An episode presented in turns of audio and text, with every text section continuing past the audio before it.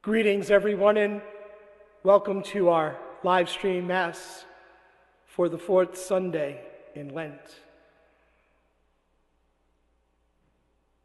Before I begin our message today, I take the opportunity to say that if you're normally with us here in person each week in Rochelle Park, New Jersey, I want you to know how much I truly miss you and how grateful I am for our incredible music ministry and our media ministry that allows us to be together each week. I've been keeping all of you in my personal prayers, and I can't wait until we can be together again, sharing the Eucharist and fellowship together as a family. So we're in the fourth week of Lent, and therefore, week four of our message series that we've been calling The Catholic Atheist. We've been talking about how we profess to believe in God, but then by our thoughts and our actions, we show that we don't really trust God or act as if God exists. In case you're joining us for the very first time today, in week one, we spoke about how we profess to believe in God, but sometimes doubt his love for us. We sometimes say things like, God could never love someone as flawed as I am. Or God could never love someone who has run so far away from Him. But the reality is that nothing could be further from the truth. In week two, we said that we believe in God, but oftentimes we don't trust in the power of prayer. Last week, very fittingly, we talked all about worry. We said that if you remember nothing else, remember this worry ends when faith in God begins. Today, we're going to look at a widespread form of Catholic atheism, and it has to do with our personal relationship with God. Today it's all about how we profess belief in God, but don't know Him on a personal, intimate level. The fact of the matter is that relationships take time, effort, and energy. In our relationships with each other, we see just how easy it can be to drift apart. We have so many friends but we may still feel like we don't really know anyone on a deep personal level. The same thing can happen between us and our God. We can easily drift away and get caught up in the absolute craziness of the world and the struggles of day to day life. Or perhaps you never really knew God to begin with. Some Catholics and Christians don't know God in a personal way because religion was a subject simply to be memorized, and they had to know all the history and theological facts. Now, not that this is a bad thing, but it doesn't help us establish an intimate relationship with God. I went to 12 years of Catholic school. And in elementary school, we had to do just that memorize answers to questions about God, church, and faith. It wasn't until I went on my first retreat in high school called Search that I began to learn what it meant to have an intimate relationship with God.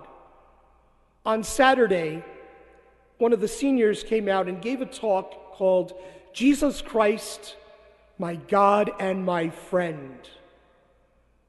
I never looked at Jesus the same way again because she gave me that base of what it meant to have a relationship with Jesus Christ. What a gift. You may have learned that God is love, but you weren't encouraged to seek a deep personal connection with that love. Maybe church was boring for you.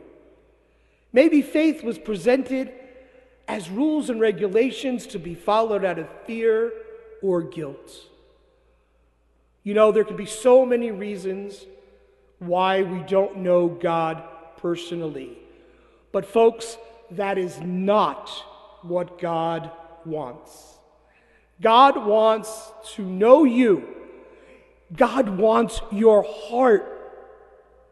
And God is constantly pursuing you each and every day.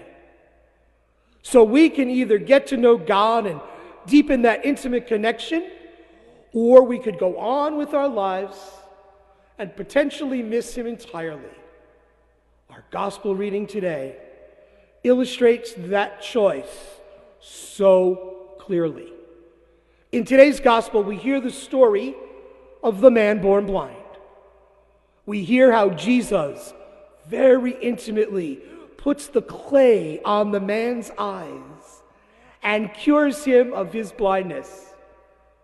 When questioned, the man says that Jesus cured him of his blindness and recognized him as the prophet, which the Pharisees did not like. Even though they had seen what had happened, they simply refused to believe who Jesus really was. Now, we can be like that too.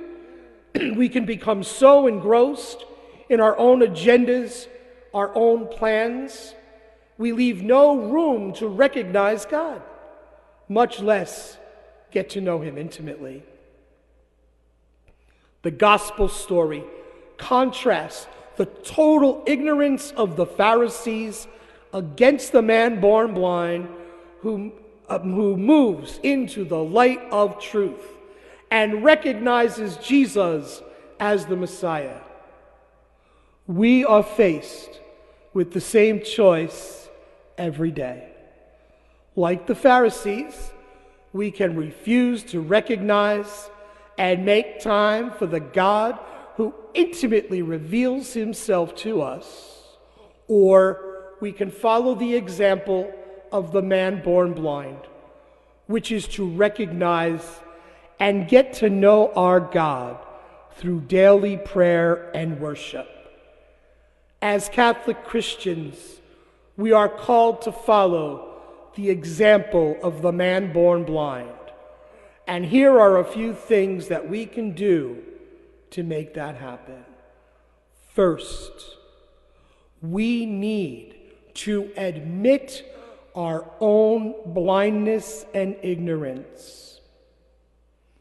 The man born blind admitted what he didn't know, and then he came to faith and worshiped Jesus. We need to get to know God better. Secondly, the man born blind came to know Jesus because he listened to him. We need to listen. Do as Jesus teaches, and you will experience healing. Do as Jesus teaches, and you will experience God's presence. Thirdly, leave space in your life for Jesus to come to you. Our God comes to us when we put aside the noise and the busyness of our world and leave room for His plans in our hearts. Now, many of us are at home. We're not going to work, we're not going to school. So, this is the perfect opportunity for us to carve out some time to get to know God and to listen to His voice in the depths of our hearts. Put down the cell phone. Turn off the computer. Turn the TV off. Put on some quiet music and just be with God. Ask Him to be with you, to strengthen you, to tell Him that you want to know Him and love Him more deeply. I close with a little something I wrote. I want you to think about it and try to remember it. Jesus did not come to start a religion. He came to have a relationship with you, and He has a purpose and a destiny for your life.